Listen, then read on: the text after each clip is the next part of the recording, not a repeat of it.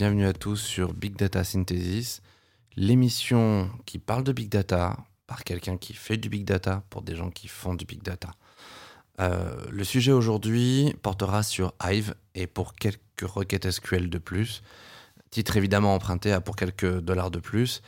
Euh, qui je suis euh, Je suis Benoît Petitpas et je vais laisser un client me présenter. Mon contact à Washington dit qu'on n'a pas affaire à un élève mais qu'on a affaire au professeur.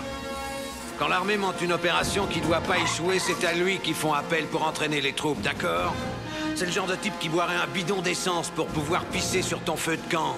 Ce mec-là, tu le largues au pôle Nord, sur la banquise avec un slip de bain pour tout vêtement, sans une brosse à dents, et demain après-midi, tu le vois débarquer au bord de ta piscine avec un sourire jusqu'aux oreilles et les poches bourrées de pesos.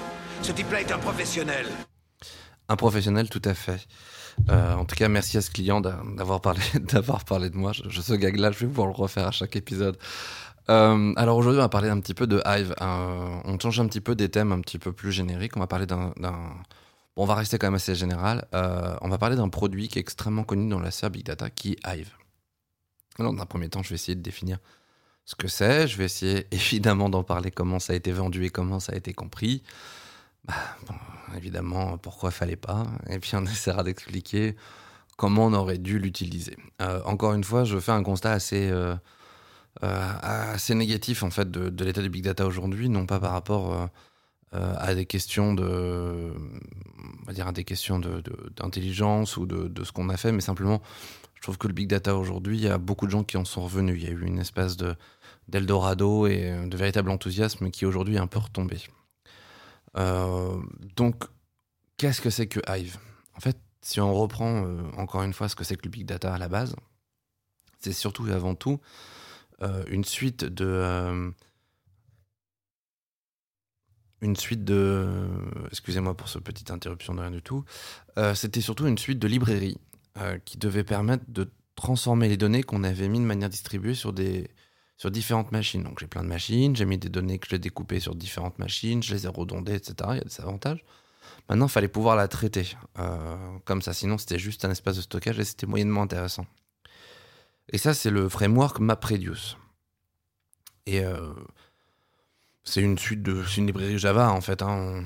Et donc, première chose, il faut commencer à écrire un map.java. Pour faire une première étape de map, il faut écrire un reduce.java pour écrire comment réducer euh, les, données. Alors, je vais pas rentrer dans le MapReduce aujourd'hui, mais globalement, c'est l'idée d'appliquer à chaque élément, euh, à chaque ligne en fait de notre, de notre gros, euh, fichier une, opération. Ça, c'est le map et ensuite d'agréger les résultats. Ça, c'est le, le reduce.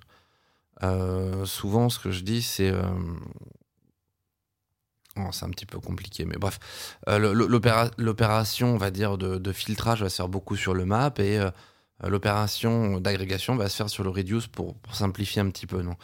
Si on reprend un terme de SQL, le where va se faire sur le, sur le map et le group by va se faire, le, le count group by va se faire sur le, sur le reduce. Alors ça marche, hein, ça, ça, marche très très bien pour ceux qui en ont fait. Moi j'ai pu en faire, ça marche très bien. Par contre c'est long. Mais c'est long. Et puis en plus, euh, c'est du Java, donc c'est verbeux. Euh, donc on s'en sort pas. On met trois jours et demi à programmer le mois MapReduce avant qu'on se rende compte que eh ben, il va falloir en écrire encore un autre parce qu'il nous manque une opération. Donc c'est extrêmement verbeux et complexe. Donc l'idée, ça va être de cacher cette complexité d'utilisation de, la librairie MapReduce, inclus dans Hadoop, en mettant un interpréteur au-dessus. Alors il y a deux interpréteurs qui vont arriver très tôt dans le Big Data, qui vont être packagés rapidement par les euh, différents vendors, euh, donc par Hortonworks, Cloudera notamment. Et ces deux, on va dire, ces deux librairies de plus haut niveau sont Hive et Pig. Je reviendrai un jour sur Pig, je vais peut-être en faire une petite parenthèse à ce moment-là, mais Pig a été pensé pour un petit langage de transformation de données, donc vraiment au plus proche de ce que devait faire Hadoop au départ, c'est-à-dire prendre des fichiers en entrée, les transformer et les mettre en sortie.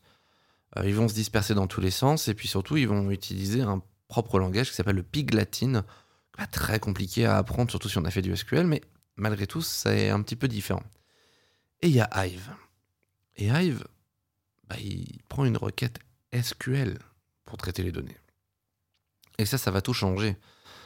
Parce que là, vous avez, des, vous avez des armées de personnes qui font du SQL depuis 30 ans et qui pouvaient se mettre à faire du big data grâce à Hive. Donc en gros, comment ça marche? Vous écrivez une requête SQL, Hive récupère cette requête SQL et la transforme en job map reduce. transformer, parce qu'aujourd'hui c'est très différent, mais Hive à l'origine c'était ça. Or, pour faire une requête SQL, il faut que je connaisse, euh, on va dire, la, structuration de mon fichier. Or, encore une fois, sur le big data, j'ai juste un fichier. Je n'ai pas de structuration à un fichier. Ça, il y a des fichiers qui euh, qui incluent une structuration, mais c'est pas le cas d'un fichier CSV de base typiquement. Donc, comment comment je vais appliquer cette structuration pour pouvoir me permettre de faire des requêtes SQL sur du big data? Eh bien, je vais pas me faire chier, je vais prendre une base euh, PostgreSQL, une base relationnelle, et je vais sauvegarder les métadonnées dans des bases. Donc quand je vais faire un select et étoile euh, from ma table, euh, que je vais appeler par exemple Toto, ben en fait, il va aller regarder dans sa base de données, est-ce qu'il a une table Toto qui a, les, qui a un certain nombre d'éléments. Et dedans, notamment, il a un lien vers le fichier. Donc le fichier, il est lu, et donc ils vont, il va lire les premières lignes pour pouvoir l'afficher dans son select étoile. Donc voilà comment ça fonctionne. C'est extrêmement simple. Quand vous commencez à faire des opérations un peu plus complexes, en fait, il lance des opérations de MapReduce. MapReduce, c'est lent. MapReduce, c'est très lent. Euh, c'est du Java. Euh, entre chaque map et entre chaque reduce, vous avez des étapes d'écriture disque. L'écriture disque, c'est lent. Vous avez énormément dans le shuffle and sort, énormément de mouvements, de, latence réseau entre les différentes machines. Donc, c'est trop lent. Euh, donc, l'idée aujourd'hui, ça va être d'utiliser des librairies qui vont optimiser le plan d'exécution, exactement comme sous Oracle, et optimiser un certain nombre de choses. Et cette optimisation, elle va notamment se faire euh, par aujourd'hui la librairie qui est la plus utilisée, qui est Thèse. Euh, je ne vais pas rentrer dans les détails un petit peu techniques, mais euh, Thèse améliore grandement la rapidité de, Hive. Euh, de la même manière, il va y avoir plusieurs produits qui vont proposer du SQL sur des fichiers. Donc vous avez Impala, qui fonctionne très bien sur des fichiers parquet, qui est plus rapide parce qu'encore une fois, il optimise son plan son plan de son plan d'exécution. Donc c'est un produit qui est majoritairement soutenu par Cloudera. Et de l'autre côté, vous avez Drill, qui, a globalement des performances euh, similaires à Impala. Vous avez toujours trouvé des benchmarks sur Internet, mais globalement, c'est la même chose.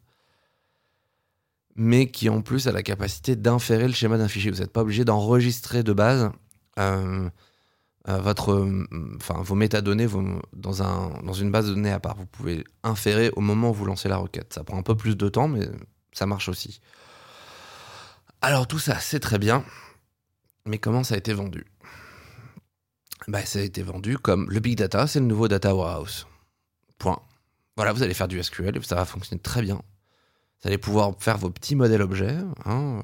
On va penser à ce que c'est qu'un produit, on va créer la table produit, toutes les données vont rentrer dedans, etc., etc. Comment ça a été compris? Super, j'ai pas besoin de restructurer mon organisation, je vais laisser la MOA continuer à faire du SQL sur les données big data. Alors pourquoi tout ça? C'est de la merde. je devrais peut-être pas dire ça, mais c'est n'importe quoi. En fait, l'énorme erreur de base, c'est que on est passé d'une plateforme de transformation à une plateforme d'interrogation. Or, quand vous faites une requête SQL, euh, vous faites plein de requêtes différentes. Vous allez faire des requêtes de picking, vous allez chercher à avoir une information en particulier sur une personne. Vous allez faire des gros, des grosses opérations d'agrégation, vous allez faire des petites opérations d'agrégation. Pouvez tout faire en SQL. Et une base de données aujourd'hui, de par sa gestion des index, sa gestion du plan de prod, etc., vous permet de faire globalement, si vous n'avez pas de trop grosses données, n'importe quoi. Là où le Hive aurait pu vous permettre de faire la même chose, mais sur des traits. Excusez-moi, j'ai tapé dans le pied du micro, j'espère que ça s'entendra pas. Euh, parce que je bouge mes mains en même temps. Je peux pas m'en empêcher, même quand je parle tout seul devant mon mur. C'est désolé. Euh, mais euh, là où Hive aurait dû servir à faire juste de l'interrogation pour des grosses agrégations, pour des fichiers euh, énormes. Euh, donc euh, je peux pas le faire en Oracle parce que ça me coûte trop cher ou parce que c'est pas possible ou parce qu'il me faut une machine avec 3 Tera de RAM et que c'est pas possible autrement. Je peux le faire sur le big data même si c'est plus long, je m'en fous, mais au moins j'ai la possibilité de le faire. Et donc effectivement, j'applique, bon bah voilà, c'est une aide, ça m'aide à aller plus vite, etc., etc. Ça n'a pas été pensé comme ça, ça a été pensé sur super, je vais pouvoir, euh, enfin en tout cas ça a été vendu comme, voilà, vous allez pouvoir euh, faire toutes les requêtes que vous voulez, etc. Et c'est pas vrai, le big data, ça fait pas tout. Euh, j'avais écrit un article il y a très longtemps dans mon blog, et peut-être en 2013-2014, j'avais dit le, le big data est fort là où la base SQL ne l'est pas. Et inversement. C'est-à-dire que là où une base de données relationnelle est performante, le big data va pas l'être. Et typiquement, si vous voulez rechercher une information unique, ça va vous prendre des plombes. Mais des plombes Parce que par définition, euh, vous êtes en grand taux de n, vous n'avez pas le choix, vous allez parcourir tout votre fichier. Vous faites un select étoile where euh, non égale petit pas, c'est mon nom de famille. Euh, bah, il va parcourir tout pour vérifier qu'il y a bien le nom petit pas. Vous êtes en grand taux de n, c'est pas le cas. en tout cas, il y a des manières d'optimiser ça quand vous êtes sur, quand vous êtes sur, le, sur une base de données relationnelle de type, type Oracle ou Postgre. Donc, vous avez toujours. Tout a été pensé pour retrouver facilement euh, une fiche, puisque la base de données relationnelle a été pensée pour remplacer les casiers affiches. Hein, on avait des casiers affiches et puis il fallait les mettre dans une base de données, c'était plus simple. Donc ça a été pensé pour remplacer un casier affiche. Donc pour récupérer une fiche, le plus simple, c'est la base de données relationnelle. Et le Big Data n'a pas du tout été pensé pour ça, encore une fois. Hein. C'était une plateforme de transformation et de stockage des logs on est très très loin du remplacement du, casier, du casier de fichiers. Donc on se retrouve avec un produit qui n'est pas fait pour, comme d'habitude. Évidemment, ils se sont dit, bah, c'est super les entreprises, je pas, vais pas avoir besoin de changer mon organisation. Donc euh, je vais demander à MOE de préparer des data mart, et puis euh, mes, euh, mes MOA vont consulter, vont consulter le comment je pourrais dire, les bases de données euh, Hive. D'ailleurs, on parle, j'entends tout le monde parler de base de données Hive. C'est une connerie, ça n'existe pas une base de données Hive. Votre base de données Hive, si vous voulez véritablement, c'est votre base de métadonnées. Il n'y a aucune donnée dans une, dans une base Hive. vos données, elles sont sur des fichiers qui sont stockés sur HDFS. Ça n'a rien à voir avec une base de données. C'est un interpréteur, c'est un traducteur. Et pour, bah, pour ses besoins de traduction, il va avoir besoin d'une base de données de métadonnées pour dire bah, tel, tel fichier, correspond à telle table, avec sa première colonne, ça a tel nom et c'est tel type. Donc c'est génial parce que d'une plateforme où on avait une flexibilité sur les fichiers, etc., bah, on se retrouve avec toute la problématique de, structuration des fichiers à l'entrée. Puisque pour qu'une donnée puisse rentrer dans Rêve, il faut qu'elle soit structurée. bah oui, et en table. Donc, bah, les fichiers JSON dans le cul, etc., etc. Alors, tout l'intérêt du big data, c'est de pouvoir mélanger un JSON, euh, du fichier texte, euh, des extracts de mainframe avec des CSV. Bah, voilà, c'était ça le plaisir. C'était ça aussi l'idée de la variété de données. C'est de pouvoir mélanger un peu des trucs euh, de, de, différents systèmes. Là, on vous dit non, non, non, il faut du CSV, il faut qu'on puisse le mettre dans une table et tout. Donc, on perd déjà la flexibilité. Donc pratiquement, en utilisant Hive, on tire une balle dans le pied de la variété de données du big data. Donc c'est déjà complètement con. C'était déjà une idée de merde au départ. Mais en plus, il y a eu des mecs qui ont pensé à rajouter un petit peu le, tu vois, la, crème liquide sur le caca. Ils se sont dit, on va brancher des outils de BI sur du Hive. Mais quelle bonne idée! Et oui, Hive, ça s'intéresse avec un, driver JDBC. Donc, ils se sont dit, bah, si j'ai JDBC, je peux brancher ma BI, comme dans n'importe quelle base de données, puisque la base de données Hive, c'est une base de données Big Data. Je vais brancher mon, mon Power BI ou je ne sais quoi dessus. Et puis, ils ont fait des POC.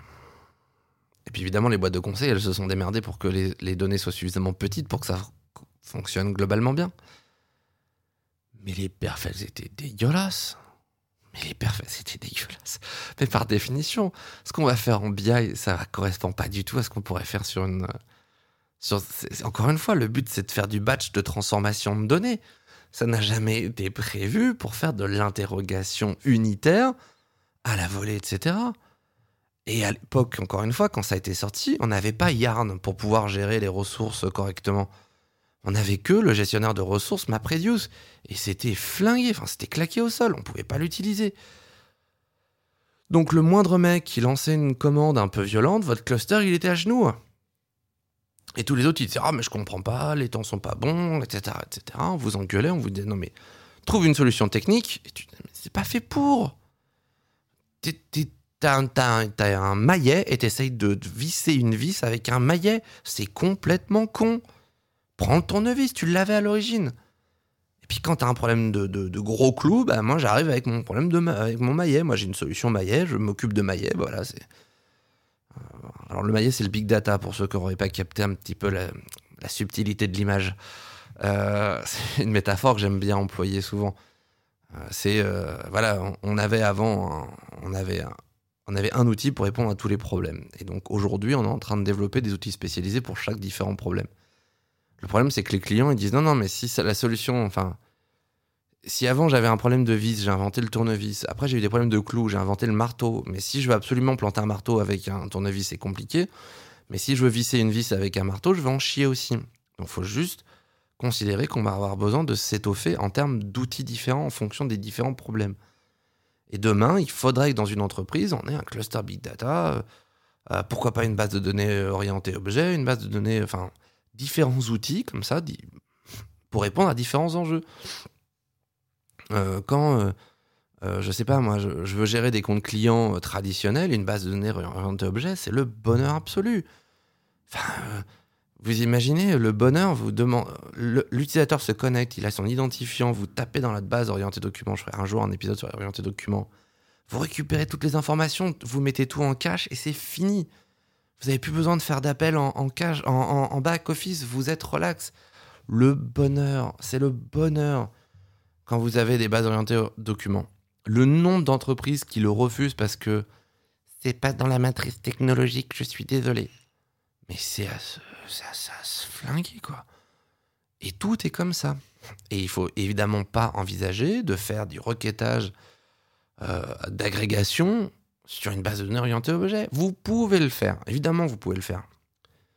Euh, je crois que c'est euh, Mongo, vous pouvez faire des, agrégations via JavaScript et vous pouvez le faire. Mais mais mais, faut pas. Enfin, je sais pas. Vous pouvez sauter hein, par la fenêtre, mais faut pas le faire. Vous allez mourir. C'est complètement con. Bah là, c'est un peu la même chose. Et donc, il faut utiliser Hive pour ce que c'est censé faire, c'est-à-dire remplacer des scripts de transformation de données ou de création, on va dire, de, de, fichiers euh, agrégés pour des données volumineuses qui sont euh, souvent pour remplacer typiquement un système type voilà Teradata me coûte trop cher je veux sortir de Teradata voilà je veux refaire les mêmes les mêmes euh, comment je les mêmes scripts de, de, transformation pour que ça marche bien. Un autre point on a alors aujourd'hui on peut créer des index on peut créer plein de choses mais à l'origine on n'avait pas tout ça encore une fois, c'est des choses qui ont été rajoutées. Donc, quand c'est pas prévu au début, c'est rarement bien, bien fait. Mais les jointures, c'est à se flinguer. de toute façon, les jointures, enfin, je veux dire, Meurize, le mec, le mec qui a fait Meurize, il a dit nous, on n'aura jamais de problème de calcul, de calcul, on n'aura toujours que des problèmes de place. Euh, j'espère qu'un jour, il y a quelqu'un qui l'a collé sur un mur et qui lui a mis une bastos dans la tête parce que cet abruti nous en a fait perdre du temps. Non, aujourd'hui, on est toujours capé en termes de, de puissance de mémoire, on est globalement toujours sur des cœurs à 3 gigas. Alors on rajoute des cœurs, on rajoute des cœurs, mais ça demande que le problème soit parallélisable. C'est pas toujours le cas, première chose. Euh, deuxième chose, bah en fait, on n'a plus de problème de place. Hein. je veux dire, euh, le disque 2 Tera aujourd'hui en, SATA 3, ben, il coûte que dalle. Ça, ça, coûte moins de 100 euros. Donc moins de 100 euros de Terra, j'ai un peu envie de dire que la place, on s'en branle. Oh, oh, mon dieu, mes données ont été redondées. Au lieu de prendre 20 gigas, elles ont pris 40 gigas. J'en ai rien à foutre. Ça tient sur une clé USB. Qu'est-ce qu'on en a à branler euh, tout le podcast, l'intégralité du podcast est contenu sur une micro SD de rien du tout. J'enregistre plus de 15 heures d'émission radio sur un truc qui est plus petit qu'un timbre. Donc non, la place n'est pas le problème. Le problème, c'est bien les calculs. Donc il aurait déjà fallu penser d'entrée à virer tout le Meurice de toutes les entreprises et déjà on aurait, gagné un tour. Deuxième chose, euh, le big data, quand vous avez des grosses tables bien dégueu, il adore. Il adore. Vous avez un gros fichier bien fat là. Ah, ça, il adore. Ça, il sait bien gérer un gros fichier bien fat parce qu'il va le découper en plein de petits morceaux sur plein de nœuds différents. Euh, à chaque fois que vous allez faire une requête, ben, il va savoir bien gérer ça. Vous allez faire des agrégations de ports dessus. Bah, c'est son métier, il le fait bien. Et là, c'est le bonheur absolu. quand vous arrivez dans ce type de problématique, euh, enfin souvent d'ailleurs, moi ça m'arrive, on arrive à me dire voilà, nous on a tel problème et, euh, donc euh, bah, potentiellement je dois, le vendre en big data. J'étais déjà en train de me dire oh là là, oh là là, oh là là, ça correspond pas, oh là là, ça correspond pas du tout. Et au contraire, des fois, là on se dit oh là là, ça va être le bonheur. Oh, ça va être le bonheur, ça va parfaitement y répondre. Oh là là, je sens qu'on va exploser les compteurs. Parce qu'évidemment, euh, dans notre métier, il n'y a rien de plus désagréable que d'arriver euh, devant le client en mode Bon, bah, c'est de la merde, désolé. Bon, j'ai bricolé un truc pour que ça fonctionne à peu près, histoire que vous me payiez mon POC, mais c'est de la merde. Non, c'est beaucoup plus agréable d'arriver en disant Bah voilà, on a, on a explosé les records, on fait euh, dix fois mieux qu'à puissance égale parce que, bah oui, c'est distribué, c'est bien pensé, et que dès que vous arrivez sur une certaine volumétrie, et à chaque fois, on me demande des putains d'abac, mais ça a aucun sens, ça dépend des fichiers. Mais globalement, sur une grosse table, dire sur une table avec vraiment pas mal d'opérations dessus, à partir de 10 gigas, vous commencez à être gagnant. Quoi. Si vous commencez à traiter plus de 10 gigas, ça devient vraiment cool d'arriver sur le big data. Parce que là, on va commencer à gagner du temps parce que la distribution euh, va faire gagner du temps. Euh, donc euh, voilà. Et donc, je, crois que je suis en train de faire une énorme parenthèse de 5 minutes sur le big data, alors que j'étais en train de parler dive. J'imagine que si je fais cette émission pour des gens qui font du big data, vous savez très bien comment ça fonctionne. Pardon. je, me. Je me. Euh, je, me remets un petit peu dans, le truc. Donc, voilà, pour résumer un petit peu le. Pour résumer un petit peu l'émission, Hive, c'est un interpréteur qui transforme du SQL en job map même si aujourd'hui c'est tout à fait la même chose, mais globalement c'est toujours ça et il a besoin d'une structuration pour travailler. Si vous ne partez pas de fichiers structurés, oubliez Hive. Si vous avez à un moment ou à un autre l'envie de mélanger des données issues de l'open source qui ne sont pas structurées ou pas structurables, oubliez Hive. Si votre but c'est autre chose que de faire de la transformation de données, oubliez Hive. Si la MOA est impliquée dans le process, oubliez Hive. Si vous avez des gens qui vous parlent de BI sur le big data, oubliez Hive. Si vous avez une équipe MOE compétente pour faire de la transformation de données, qui savent faire que du SQL, utilisez Hive et utilisez-le bien. Donc voilà, je vais, euh, je vais profiter de. Alors j'ai pas de virgule encore, j'ai mal géré ce coup-là. Euh, donc je vais m'arrêter là, je pense que j'ai pas besoin d'en rajouter plus, sinon je vais, je vais être redondant. C'était juste une petite émission, je, voilà, je fais moins d'une demi-heure, je suis assez content, c'est bien ces émissions-là. C'est juste une petite pastille pour donner un petit peu mon avis. Euh, et je veux pas aller beaucoup plus loin. Donc, première chose, je voulais vous remercier de m'écouter. J'ai eu des retours de personnes, de personnes que je connais, des personnes que je ne connais pas. Donc, je leur fais un petit shout-out euh, pour les remercier. je... Big Data Synthesis est une émission sponsorisée par Saphir Data, ma société. Et on est disponible sur Apple Podcast, toutes les applications qui agrègent les flux RSS de podcast, puisque je suis disponible aussi sur SoundCloud. Et je suis aussi disponible sur Spotify. Et je vais essayer de me bouger les fesses pour mettre aussi sur Deezer, puisque certaines personnes seraient intéressées. Mais non que Deezer. Et 10 heures dans la journée, ça fait pas beaucoup. Et c'est sur ces vannes nulles que je vais vous laisser. Je vous souhaite une excellente soirée et euh, parce que je suis la soirée. Donc je vais vous souhaiter une excellente journée, soirée, je sais pas ce que vous faites et euh, à bientôt pour une autre émission.